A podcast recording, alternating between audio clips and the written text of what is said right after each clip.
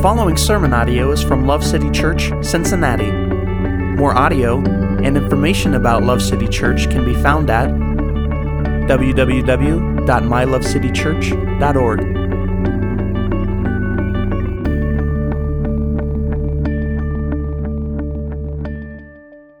All right, turn with me, if you would, to the book of Ruth, chapter 3. We're going to finish the chapter today, so that means verses 11 through 18. Let me just give you a little bit of an idea of where we're at. So, uh, we got Elimelech taking his family to Moab. Him and the sons die. Ruth and Naomi come back. I'm doing the real fast version.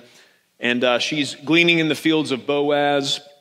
That goes really well. Gets to the point where Naomi says to Ruth, that's our kinsman redeemer. He's a close relative. You should go talk to him about exercising that responsibility of a kinsman redeemer. So last week we read that uh, Boaz was sleeping at the heap of grain, and uh, Ruth snuck up and uncovered his feet. Things got weird, at least for us. It wasn't really as much for them, but things got weird. We, we took time last week to really explain what was going on there, and, and basically Ruth did. She came and she made known to Boaz she would like him to walk in that responsibility as a kinsman redeemer towards her. So we're going to read his response this week, okay?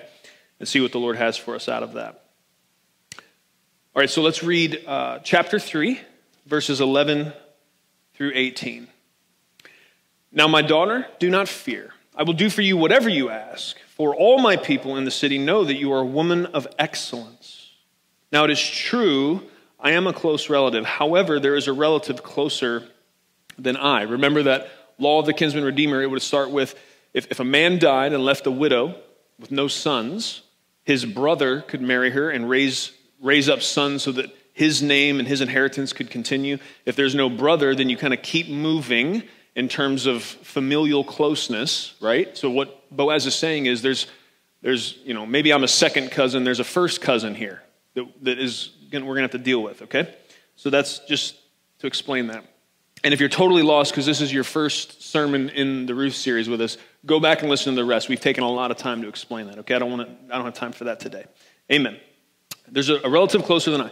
Remain this night, and when morning comes, if he will redeem you, good, let him redeem you. But if he does not wish to redeem you, then I will redeem you. As the Lord lives, lie down until morning. So she lay at his feet until morning and rose before one could recognize another.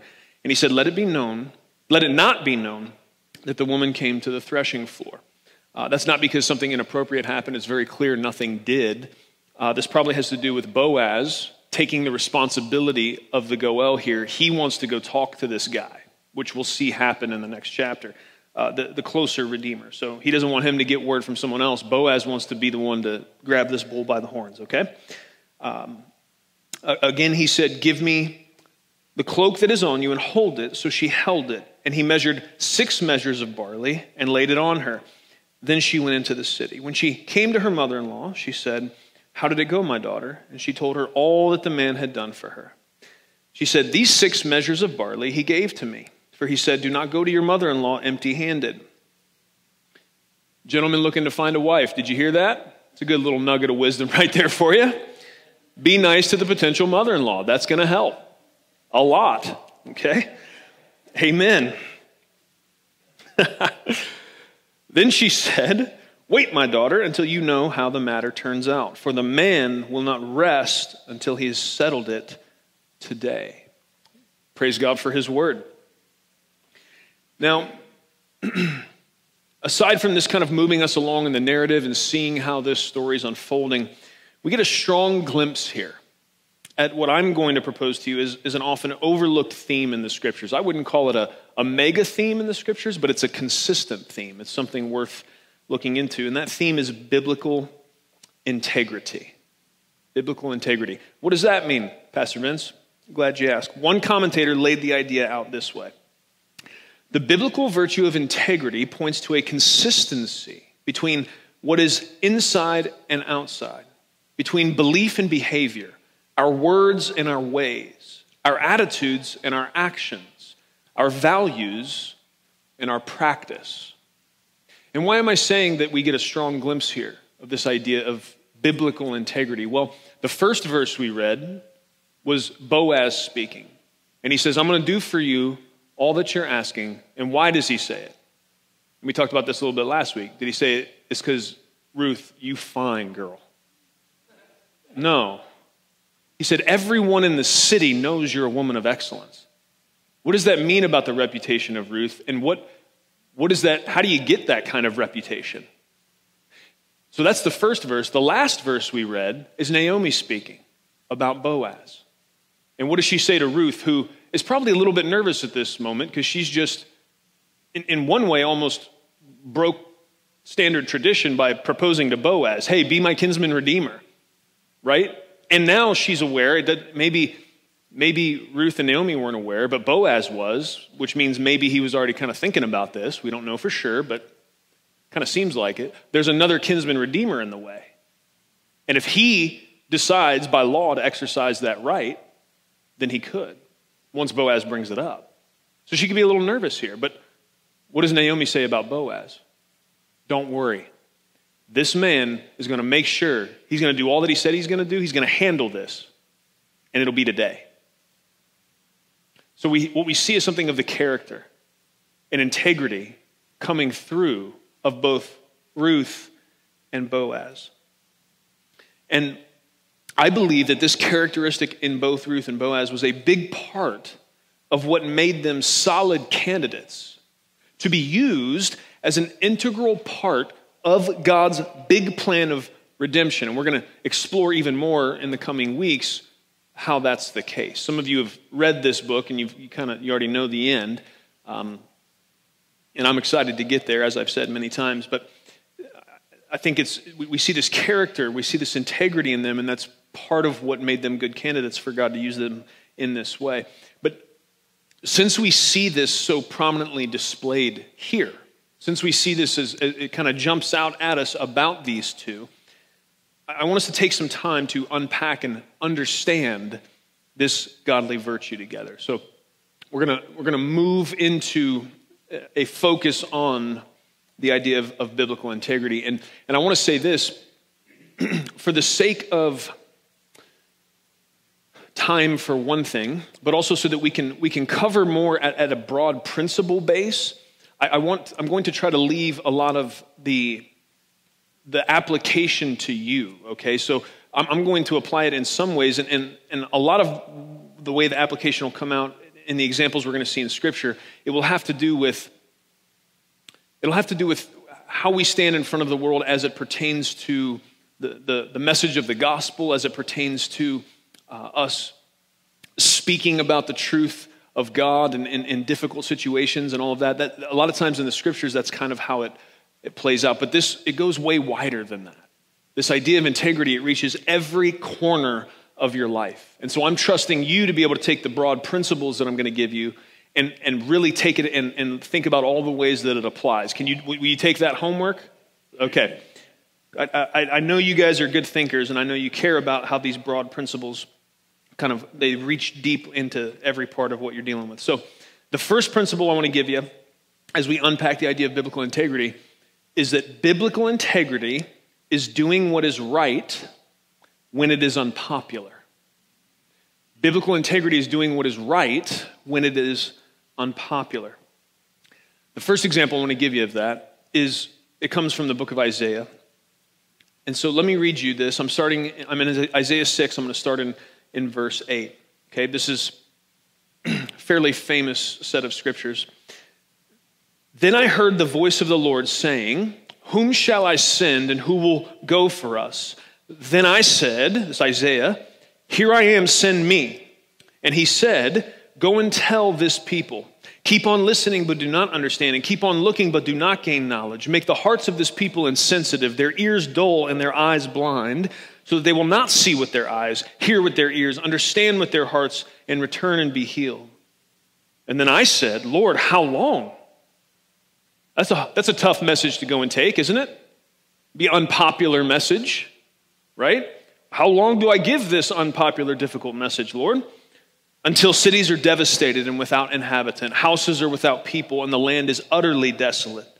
The Lord has completely removed people, and there are many forsaken places in the midst of the land. God goes on to say there will be a remnant, however, there will be a few that hear and listen. So, what we see here, though, is that God called Isaiah to go preach to his people this message, knowing full well the vast majority of them were not going to listen. How long are they not going to listen? They're not going to listen at all. Keep telling them what I told you to tell them. That's a rough assignment. And, and it would lead us to this idea why, why would Isaiah or any of us consider doing that? Why? Well, because a biblical way to summarize doing what is right, right? And this first principle is that biblical integrity is doing what is right, even when it's unpopular. A biblical way to summarize that idea of doing what is right is to do what God asks of us. For the Christian, doing what is right is doing what God asks of us. And that can be in the way of the positive of, of going and doing things or refraining from other things, right? And, and here's the thing in the verses right before what we just read, Isaiah had a potent opportunity to lay down the common human idol of self determination. Let me read you the verses. So I, I read you, you know, Lord said, Who's going to go for us? Isaiah said, Here I am, send me. What, why did he have that attitude? And why did he go on to obey this incredibly difficult assignment to go and speak this truth that the Lord had given him when it was going to be exceedingly unpopular in perpetuity? Why? What, what would lead to that? This is what would lead to that. This is verse 1, same chapter. In the year of King Uzziah's death, I saw the Lord sitting on a throne, lofty and exalted, with the train of his robe filling the temple. Seraphim were standing above him, each having six wings. With two each covered his face, and with two each covered his feet, and with two each flew. And one called out to another and said, Holy, holy, Holy is the Lord of armies. The whole earth is full of his glory. And the foundations of the thresholds trembled at the voice of him who called out, while the temple was filling with smoke. And then I said, Woe to me, for I am ruined, because I'm a man of unclean lips, and I live among a people of unclean lips, for my eyes have seen the King, the Lord of armies. And then one of the seraphim flew to me with a burning coal in his hand, which he had taken from the altar with tongs. He touched my mouth with it and said, Behold, this has touched your lips, and your guilt is taken away, and atonement is made for your sin. Isaiah had an opportunity to lay down the human idol of self determination. What happened? He got a glimpse of the glory and the presence of God. And there's one answer after that Here I am. Send me. And then whatever the Lord says after that is not a problem. It's not just Isaiah that gives us an example of somebody with the biblical integrity, the character, to do what is right, even when it's unpopular. We could, there's so many examples we could, we could spend all day just on this, but my mind goes quickly to the apostles, especially as we read through the book of Acts. We see them being drugged before the Sanhedrin, drugged before religious leaders, beaten and flogged and warned. Quit preaching about Jesus, quit saying he rose from the dead, quit stirring up these crowds, quit, quit going against what we have taught, and them having answers like, hey man, do whatever you're going to do, but we have to obey God more than men. They had it a little better than Isaiah. Lots of people actually were, were listening. They were hearing the message of the gospel. They were hearing the good news about Jesus, and their hearts were being softened. But it wasn't the majority. Don't get it wrong. And we know from church tradition that all of them kept doing that. All of them kept doing what they'd been warned not to do. They kept doing what was largely unpopular. What the authorities at the time told them, you need to stop doing. They kept on going, and it led each one of them to a martyr's death. Save John, who was boiled in oil that just didn't kill him. The tough old bird, man. Come on. Amen.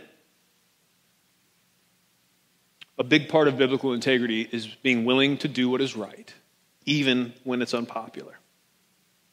The second thing I want to give you, and there's, there's overlap here, of course, but biblical integrity is doing what is right, even when it will cost you.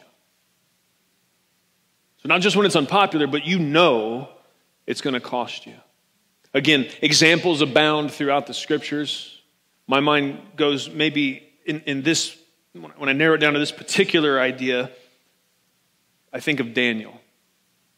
I think of Daniel who was serving King Darius, who rose to prominence among all of his advisors because of the blessing of God on him. He was wise, he understood things that other people didn't.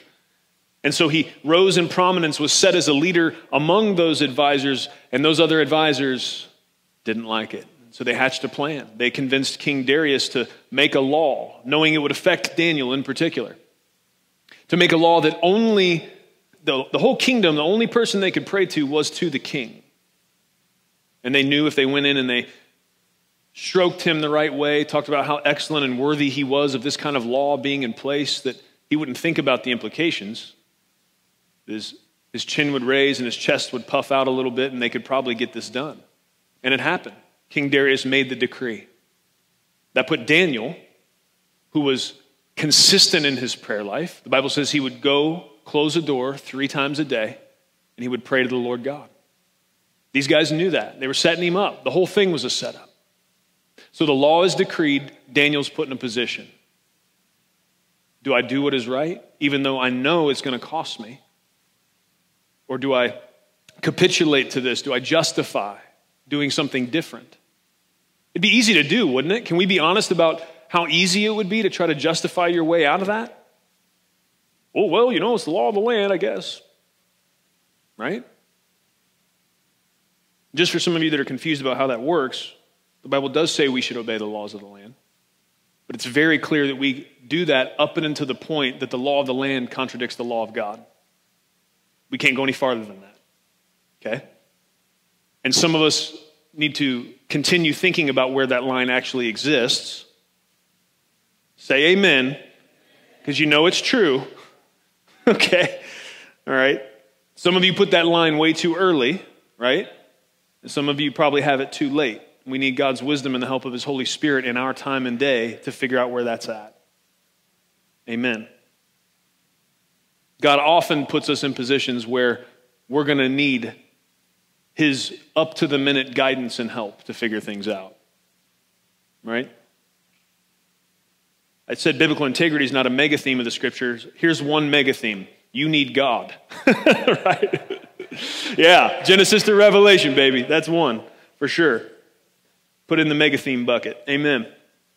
So, what does Daniel do? He, can, he, he does what he always did. He does what is right, even though he knew it would cost him. King Darius, the, the advisors run to him King Darius, didn't you make a law that says only you can be prayed to? Yeah, I did. Daniel, man, the king, he, right then he immediately realizes what's going on. But when you're the king, man, you can't have egg on your face. You can't go back and change what you did without a real good cause. So Daniel's hauled to the lion's den and thrown in. This was a, a form of torturous punishment, obviously. But even as he's thrown him in, King Darius is, is he's hopeful. Like, may the God that you serve protect you. The Bible says King Darius goes back to the palace, doesn't sleep at all that night, runs out at first light, looks down in the hole. Daniel, did your God protect you? Yep, I'm down here. yes, he did. And it's the, what happens next is, is so beautiful. It's, it's, one, it's one of my favorite parts of Scripture because Darius has him hauled up out of the hole. All the guys that hatched the plan get thrown in the hole. And it wasn't because the lions were tame, man, because the Bible says before those guys hit the ground, those lions were on them. And then Darius says, here's what's going to happen as a result of all this that just went down. Obviously, there's something to this God of Daniel, so we're all going to pray to him now. That's the new law. Amen. right? Hallelujah. Daniel did what was right, even though he knew it would cost him. It, and here's what I want you to see that story is awesome, but it leads us to this idea, and I, don't, I want to make sure we, we balance it. Sometimes, sometimes the Lord delivers us out of the difficulties that walking in integrity can create. I'm calling you today to biblical integrity, and I'm trying to lay out for you in broad principle terms what that looks like. But I also want to be real honest about the reality that walking in biblical integrity in a world that is broken and cursed and, and full of sin is oftentimes going to create difficulty for you. It will not be the path of least resistance in many cases. And we see from the story of Daniel, we see from the story of uh, Shadrach, Meshach, and Abednego, right, that sometimes the Lord will deliver you out of the difficulties that walking in biblical integrity creates. But I need to also say to us, to be fully honest and, and disclose everything here, sometimes He just walks with you through that difficulty. He doesn't deliver you out of that difficulty. I call your attention back to the apostles who died martyrs' deaths. I would call your attention back just a step to Jesus on the cross to kind of highlight that principle. Sometimes obedience to God means we will have difficulty. But here's what you can for sure take all the way to the bank. Either he will deliver you out of it or he will walk with you through it. And in either case, he'll never abandon you. And he knows which of those will lead to the most joy for you ultimately and the most glory for him. Amen. The most glory for him. Why would I sign up for difficulties like you're talking about for God's glory? What? Well, we got to go back to what happened with Isaiah. And I would ask you, have you had any moment like that? And I'm not saying you're going to walk into an ancient temple and see the the robe of the Lord, the train of the Lord fill the thing, and there be smoke and seraphim. But there is something to this reality that the Bible, the Bible, and it's going to make some of you nervous. That's, that's okay. I like making you nervous. Some of, some of us have experienced in traditions. I wish I would have thought of a different word because now I'm going to use the same word again, really close to the other. Oh well we have an experience from traditions where experience is held at a very high value, maybe too much. But I think sometimes that causes certain folks to overcorrect and think that anything in the realm of experience as it pertains to our walk with God is, is, is, is a bad thing or is maybe it's always just emotions. Well, that's not the case, man. The Bible doesn't say, well, just read and hear that the Lord is good. It says, taste and see that the Lord is good. There's sensory language throughout the scripture that would lead us to the idea that God doesn't want you just to intellectually ascend to the ideas presented in the scriptures. He wants to commune with you, He wants you to experience the reality of His presence. And that's what I was alluding to at the, at the beginning of the service. I, I don't know what everyone else experienced here. God's doing different stuff with different people all the time. But as I stood here, and I sang those songs this morning, I felt the tangible, manifest presence of God.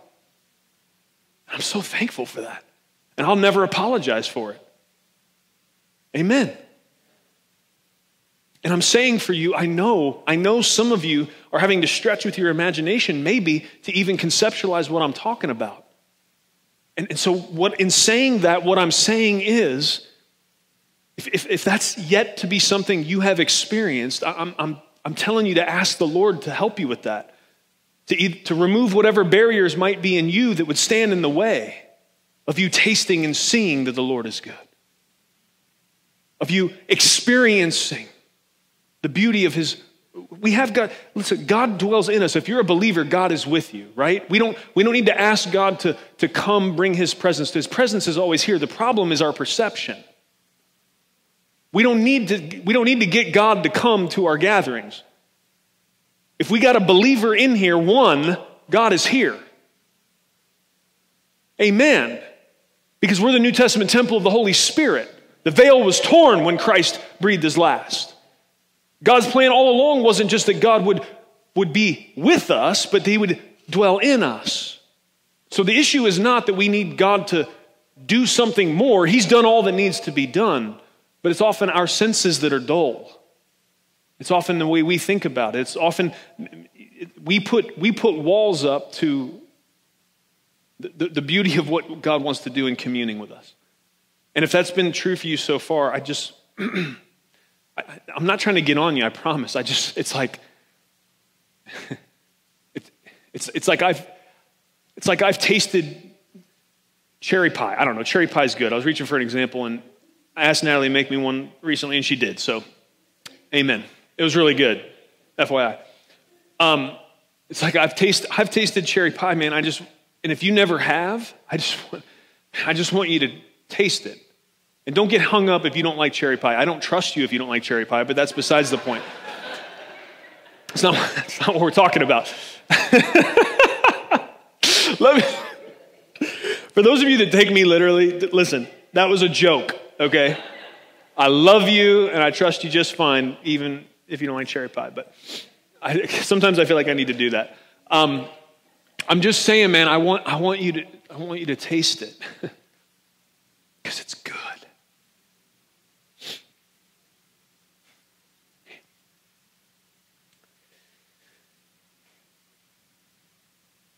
Third point biblical integrity is doing what is right when no one is looking. This gets, yeah, yep, I thought you'd like that. Some of you, some of you squirmed a little bit in your seat.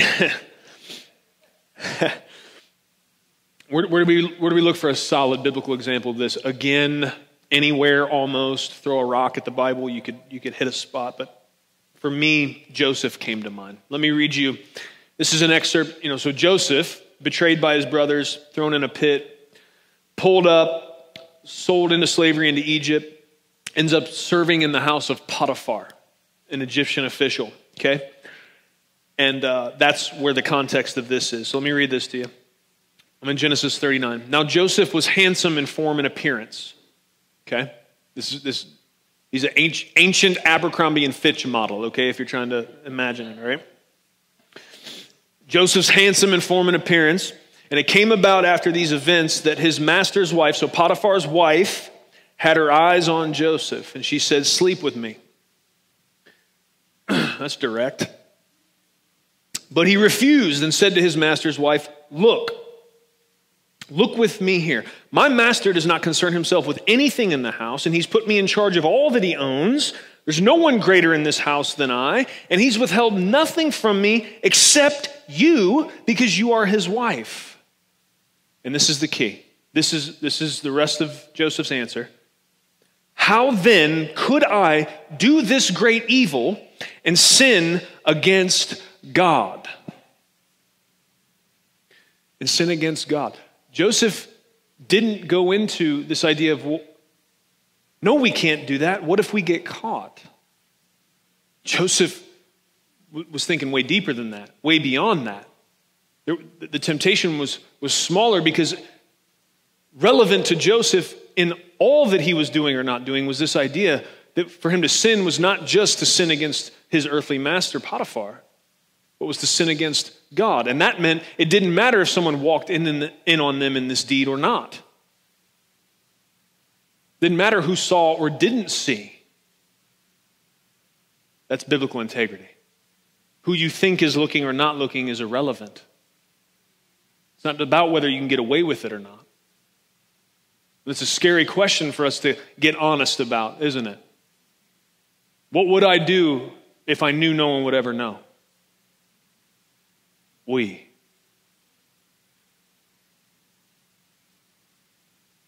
You might want to be in your, in your special prayer spot when you ask that question and leave yourself some time with the Lord to deal with all that. Amen. So, biblical integrity is, is doing what is right when no one is looking. But we also have to remember that people are often looking when we don't think they are. Proverbs 20, verse 7 says, A righteous person who walks in his integrity, how blessed are his sons after him. I want to particularly speak to those of you who have been afforded the great privilege and honor of raising children. You've got eyes on you, you've got ears on you, oftentimes when you don't think you do, which ratchets up the importance of living one way in all environments even when you're around the corner where you don't think anybody sees. And it's not just children. It's not just children. People at your work. You, you are, you know, if, if you have Jean Grey, the X Man's power, if you're telekinetic and, and telepathic, so you can tell who all can always hear you at all times, come see me because I've got questions about how that works. And I'm, you know, I'm just interested because that's cool. I, I have the microphone, so I'm just going to say I think she's the most powerful X Man and would whoop all the rest of them. So, well, uh, thank you. There's another wise man in here who understands superpowers. Praise the Lord. What superpower would you have, Pastor Vince? Jean Grey, the X Man. There you go. What about Superman? Man, if I can whoop him with my mind, why does it matter?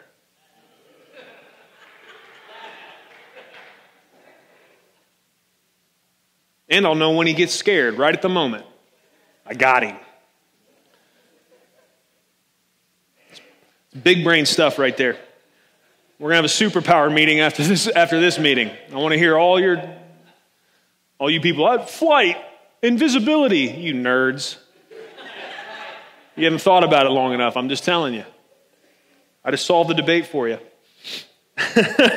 I'm to get jumped after this service. There's some people really care about their superhero stuff. Hey, hey, security team, I need you on me at the end of this service, man. Get me out of here.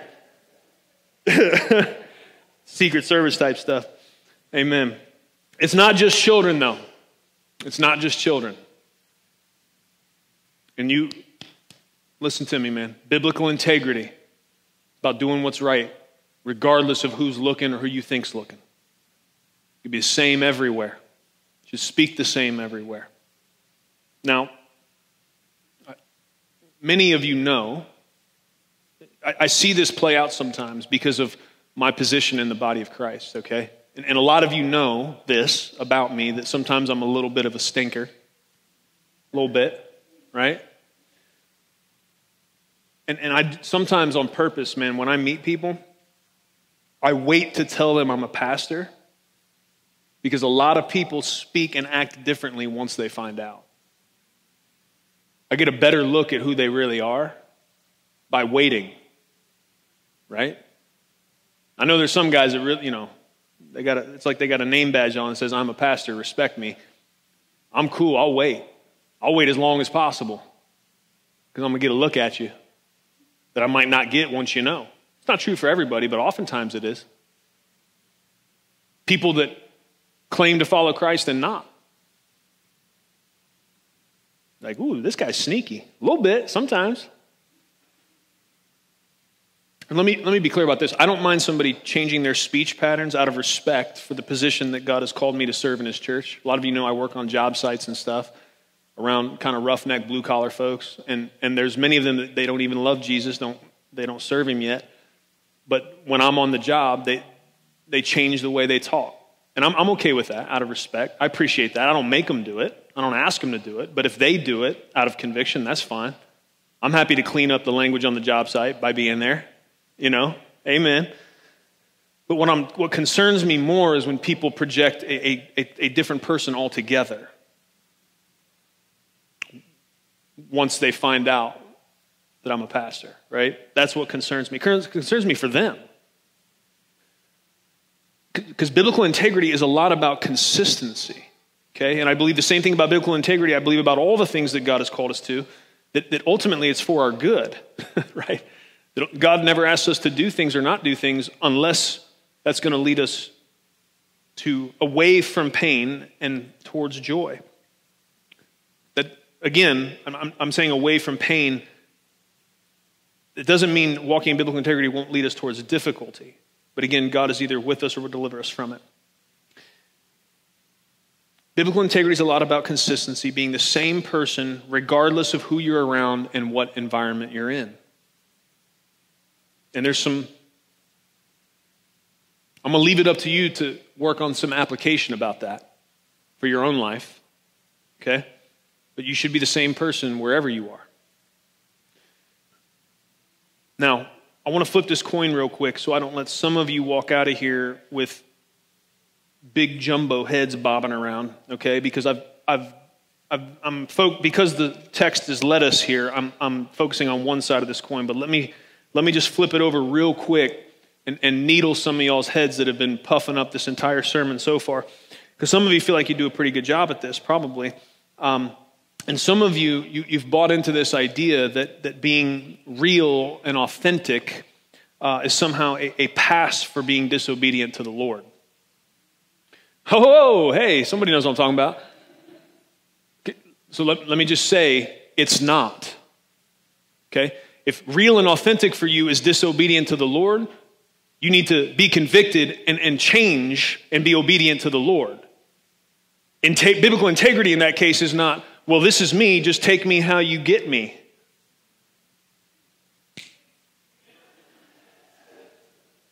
Right? If you really love me, just take me as I am. No, if I really love you, I'm, I'm going to do the hard work of continually pushing you towards Christ likeness. Absolutely what love looks like. What do you mean? But the, the, the world has really, really jumped on this pony and is riding it hard. This idea that just you being the authentic you, some of you have no problem with anything I've said thus far because that's kind of the attitude you've taken. Yeah, this is me. I'm me. I'm the same everywhere. I'm going to do me. Okay. Biblical integrity is not about you just doing whatever you want to do or deciding that you're just going to be however you're going to be. It's looking to Christ in his example, it's looking to the examples we have throughout the scriptures and joining God in that great goal of being conformed into Christ's image. And that, that idea is going to help us in a minute as well. Okay? Now, some of you might be saying, okay, I've, I've heard these three points, I've heard the other side of the coin, and, and here's, here's where I'm at right in this moment, if I can be honest. Integrity sounds hard. Biblical integrity sounds difficult. Like, how can I ever really walk in it? And, and what I'm going to encourage you towards is, is this idea. If that's where you're at, then, the, then I've done at least a halfway decent job teaching you the Bible today because what the truth of the word should always do is lead us to the reality that we can't do this on our own. Remember that mega theme I said earlier that's in the scriptures that you need God? Yes.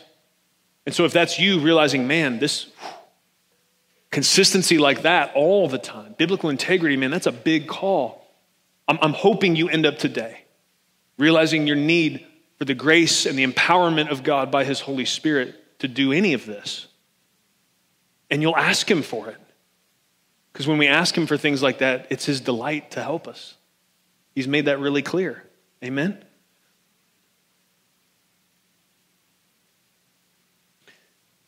And some of you thus far, you, I, I, could see, I could anticipate that some of you, this sermon, it, it's, it's a little bit different track than the norm. And you might say, man, I'm thinking about everything you're saying, man, about biblical integrity. And I'm, I'm going to be honest with you, it kind of sounds like legalism, man. I, I, like, I like when you preach about grace and, and gospel stuff better. I like that better. This sounds getting, getting too close into like dealing with my behavior and my actions, man. Let's go back to the heart. Well, the Bible makes clear in a whole lot of ways that your actions show what's going on in your heart. That's what all that fruit of the tree stuff's about. You know, hello. But if you're thinking this sounds like legalism and you like the gospel stuff better, let me just say this to you, dear friend, and I'm not trying to be sassy. This is gospel stuff. This is gospel stuff. Absolutely. This is gospel stuff because the gospel isn't just about avoiding eternal punishment. The gospel isn't just fire insurance. It's pitiful when people have preached it that way and people have believed it that way. What is God's goal in the gospel? The, the summary we use here oftentimes, yes, is this. What is God's goal in the gospel? It's us and Him forever. Absolutely. That is, that is the, the, the big, broadest goal. But what about here and now? Does the gospel have any, any application for the here and now? Well, of course it does. Of course it does. And, and, and the Bible tells us plainly what that looks like. In Romans 8:29, we're told that those whom he foreknew, he also predestined to be conformed into the image of God. That's a, that's a goal that is reached for each of us as we cross into eternity and we that, that final step in our sanctification, which is glorification, where all of, of our tendencies towards sin and rebellion are, are finally vanquished.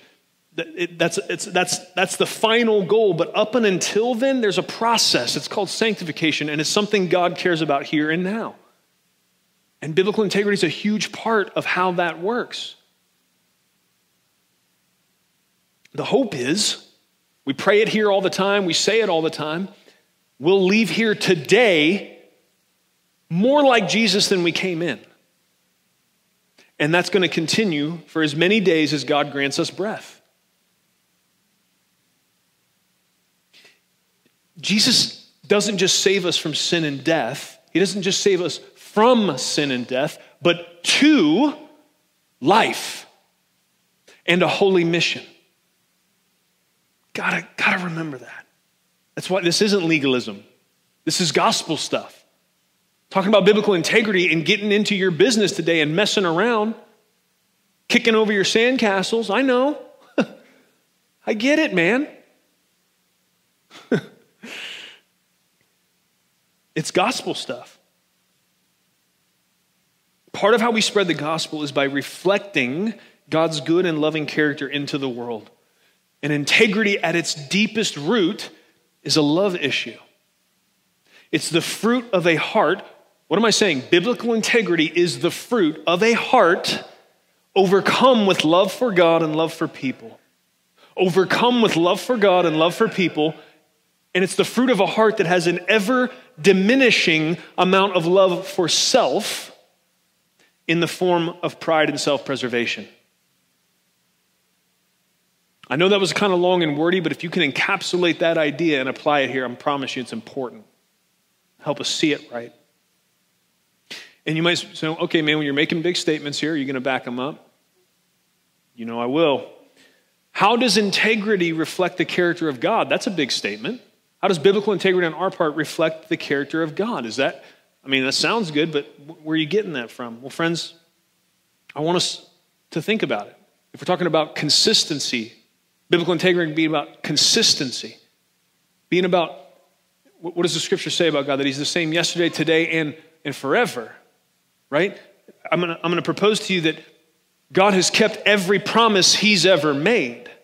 That if we're looking for, if we're struggling to understand biblical integrity, and, and you forget everything else I said today, just remember this look to God. Look to God. Look to Christ. Because God's kept every promise he's ever made. And, and part of what I want to show you is, is the reality of that, that when God has made promises, that many, if not all of them, are fulfilled in Christ. It's an important way for you to read your Bible that way and understand it that way.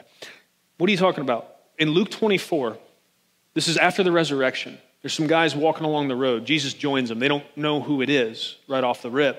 But what he ends up doing is they're telling him about everything that's happened because you know they're kind of sad. And Jesus is like, "Well, what's up, guys?" They're like, "Well, you know, Jesus got killed. It's a bummer." I'm paraphrasing. and and and and, and the, then Jesus he preaches he preaches the sermon of all. It's it's the one that if if there's classes in heaven, I know I joke about this, I think there might be.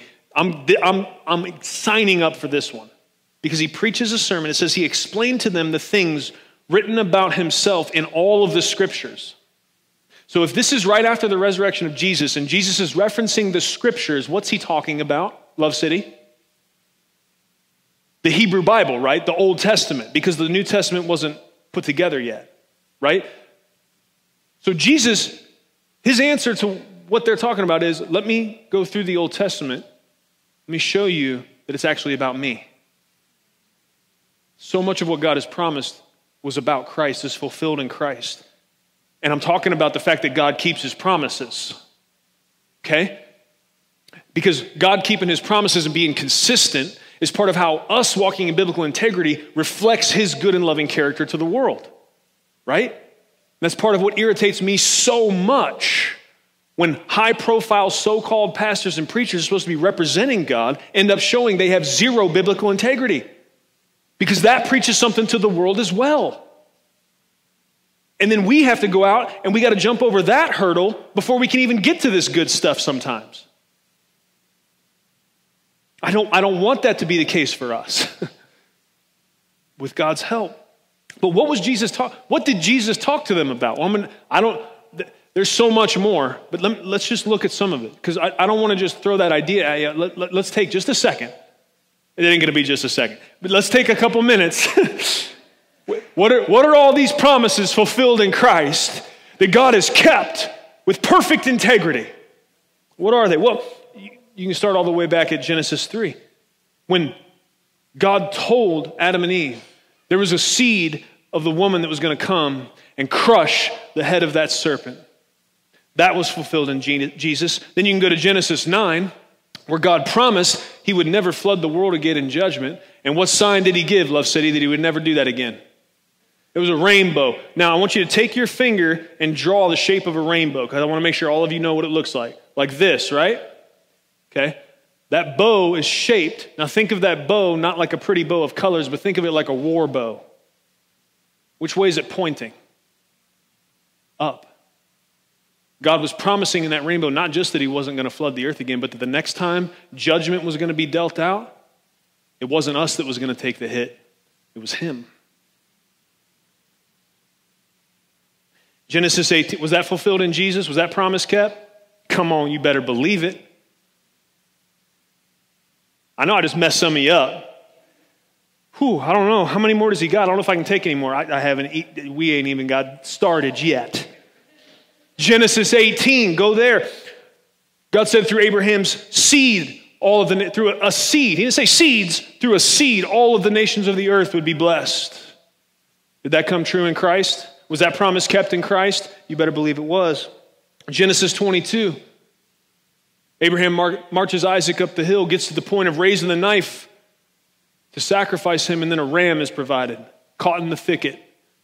A ram is provided that it can be sacrificed so that Isaac can go free after he carried a bunch of wood up the hill on his back.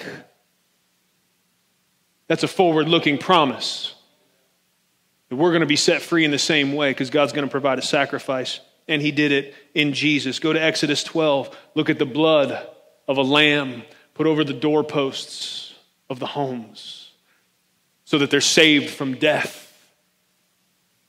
pointing forward to the Lamb of God, his blood being shed so we could be saved from death. Go to Exodus 13, man. Look at the crossing of the Red Sea. A promise pointing forward that God was going to make a way when there is no way. He's going to keep doing that, and he did that through Jesus. Jesus is the way, the truth, and the life. There was no other way. There was only ever going to be one way. It's always been him. You can go to Exodus 17. You can look at Moses hitting the rock and getting water out of it. You can see that as a forward looking promise that God is going to give us living water when there was no other water that was going to quench our thirst.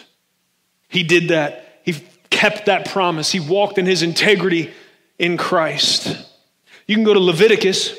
You can look at all the details of the tabernacle and the purpose of the tabernacle, and you'll see it's pointing forward to God's plan to dwell with us in Christ and ultimately to tabernacle in us. We already hit that. You can look at Leviticus and see every drop of blood from bulls and goats and sheep was pointing forward to the Lamb of God shedding his blood to conquer sin and death forever. Every single time they took that hyssop branch and they dipped it in the blood and it got spread on the altar, every single drop was a forward looking promise to when blood was going to be shed from the final lamb the perfect lamb. What about numbers? You got anything in numbers? You better believe I do. You can go to numbers. Go to chapter 21, actually. When, because of the sin and rebellion of the people, God sent fiery serpents among them. They were biting them and killing them. God told Moses, Take a bronze serpent, hold it up on a pole, tell them to look at it, and they'll be delivered. What? That's a weird story. It's Exodus, sorry, it's Numbers 21. Go read it if you want to. What's that? That's a forward looking promise telling us that even though our sin leads to death, like that serpent in the wilderness, Christ would be lifted up for our deliverance. There is there are wages to sin. There's consequences of sin. But the answer was always going to be deliverance through God. It wasn't going to be us figuring out how to get the poison out ourselves. It's always going to be Him. Go to Deuteronomy. We see the command there to love the Lord our God with our heart, soul, and strength. It's only through Christ we could ever even begin to understand what that means. This command, all the way back in Deuteronomy, points us forward to the promise of an embodied revelation and the clear definition of love in Jesus. God kept that promise. Jesus came. You can go to Joshua, you can see the children of Israel crossing over and coming up against Jericho. What happened there? It fell. A forward looking promise that he would knock down every barrier standing between us and him. What about the book of Judges? That's real rough. Well, you can go to Judges and you can see how it points us in a promissory way to the patience, mercy, and compassion of God, seen most clearly in Jesus, even when we're rebellious and foolish. What about the book of Ruth? Well, come on. We've been partying in the book of Ruth for a month now. This book is dripping with the sweet honey of gospel promise. Go to 1 Samuel, you can see it points forward to Jesus when David, the little guy that nobody else would have picked, defeats and slays the giant that no one else could beat. Jesus came and solved the problem of sin and death that we never could, no one else could. And he wasn't the guy that the people at the time would have picked. Come on. Go to Second Kings. God humbles Naaman, a pagan general who thought he was real important by healing him of leprosy, pointing forward to Jesus who would show us that hoping in ourselves is pride and that would provide the only remedy for that poison.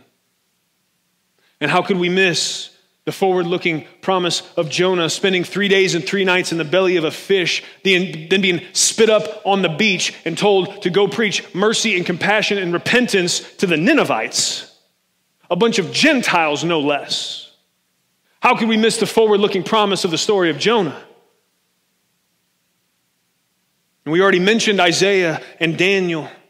And I'm telling you right now, I didn't come close to mentioning everything that we could from the Old Testament that is pointing forward in a promissory way to the coming of Christ. Were you sure you're supposed to read it that way? Almost all of those, you can go to the New Testament and find a New Testament writer that specifically says that's the way to see that. A. B. That's what Jesus did with those two dudes on the road. Let me tell you about everything you've been reading, everything you thought you knew about that is wrong. It's about me the promise looking forward. And God kept his promise in Christ. And, and, and because he did, because he can keep a promise that big, we know all the ones we're looking forward to his coming again, our full and final deliverance. God's a God of integrity. And when we walk in biblical integrity, we reflect that to the world. He's a promise keeping God. We mentioned Isaiah and Daniel and you might be like, yeah, I know you're saying you didn't mention any. Look, I didn't say anything about Jacob. I didn't say anything about Leah. I didn't say anything about Joseph. I didn't even mention, I didn't even touch Rahab's scarlet red cord hanging out the window. Did I? And there's a bunch more. Come on now. You see, friends, biblical integrity, it isn't about being good all the time so that God will accept you or love you. Biblical integrity is living a life that consistently reflects the beautiful truth that God already has accepted you and loves you. That's what biblical integrity is. And this is why the whole of Scripture is either pointing you towards Jesus and his gospel, it's either it's doing that, or it's giving you the truth about Jesus and his gospel, or it's calling you to live in a manner worthy of Jesus and his gospel. It's the whole thing. And what does that mean? What does that, what does that bring us all the way down to? It brings us down to this hope. There's two different kinds of people that could be hearing me today. The first is someone who has not yet tasted and seen that the Lord is good. Someone who has not yet come to the point where they've realized how trustworthy God really is. Somebody that maybe has lived their life believing what so many believe that good behavior is about trying to earn God's acceptance. My hope today is that you heard the opposite. My hope today is that you heard the truth that no one's going to come to God clean enough on their own. That his his invitation to you is to come now, just like you are. And that what he wants to give you is the strength and the help to then begin to even understand what it looks like to obey Him. And you don't get it yet, I promise. Because I've been thinking about it a long time. I've been trying to walk it a long time, and I still don't get it all. So, for you, if that's you today, and you have yet to trust in Christ for salvation, my hope is that you will, and you begin to walk in the beauty of biblical integrity with His help. The second kind of person is someone that has tasted and seen that the Lord is good. You get at least what I'm talking about when it comes to the gospel of grace. You've experienced that. My hope for you today is that you will ask God to empower you by His grace to live a life of consistency and integrity that reflects His glorious light into the world. I'm hoping you will pray that today, that you will desire that, and that all of us will walk in the joy that comes from it. Amen. Will you pray with me? Father, we come before you in the name of Jesus. Thank you. Thank you for this theme of biblical integrity. Thank you that we see it jumping off the page at us as we see the description of Ruth and Boaz. Lord, thank you that the depth of this, as deep as we went today, Lord, we didn't touch the bottom of the well. There's so much more that could be said in terms of application. There's, there's even more principally that could be drawn out. But Lord, I'm just I'm thanking you for the collision that we had today with your word. Thank you for the good work that your spirit is doing in us. Thank you, you're a God who prunes and deals with the children whom he loves.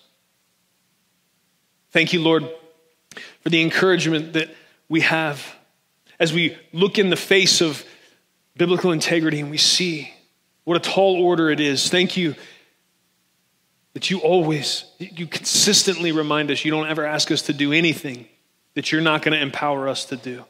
You don't ever just send us off on our own and tell us to do it in our own strength. You're with us. That was your plan all along. I thank you for that. I thank you that you are a God of consistent, pure integrity, and that when we walk in that, we're reflecting the character and the goodness of our Master. We ask for your help in this. We thank you that you delight in giving us this kind of help. It's in Jesus' name we pray. Amen. Thank you for listening to audio from Love City Church, located in Cincinnati, Ohio. Feel free to make copies of this message to give to others, but please do not charge for those copies or alter the content in any way without permission. To give or find out more about Love City Church, visit www.mylovecitychurch.org.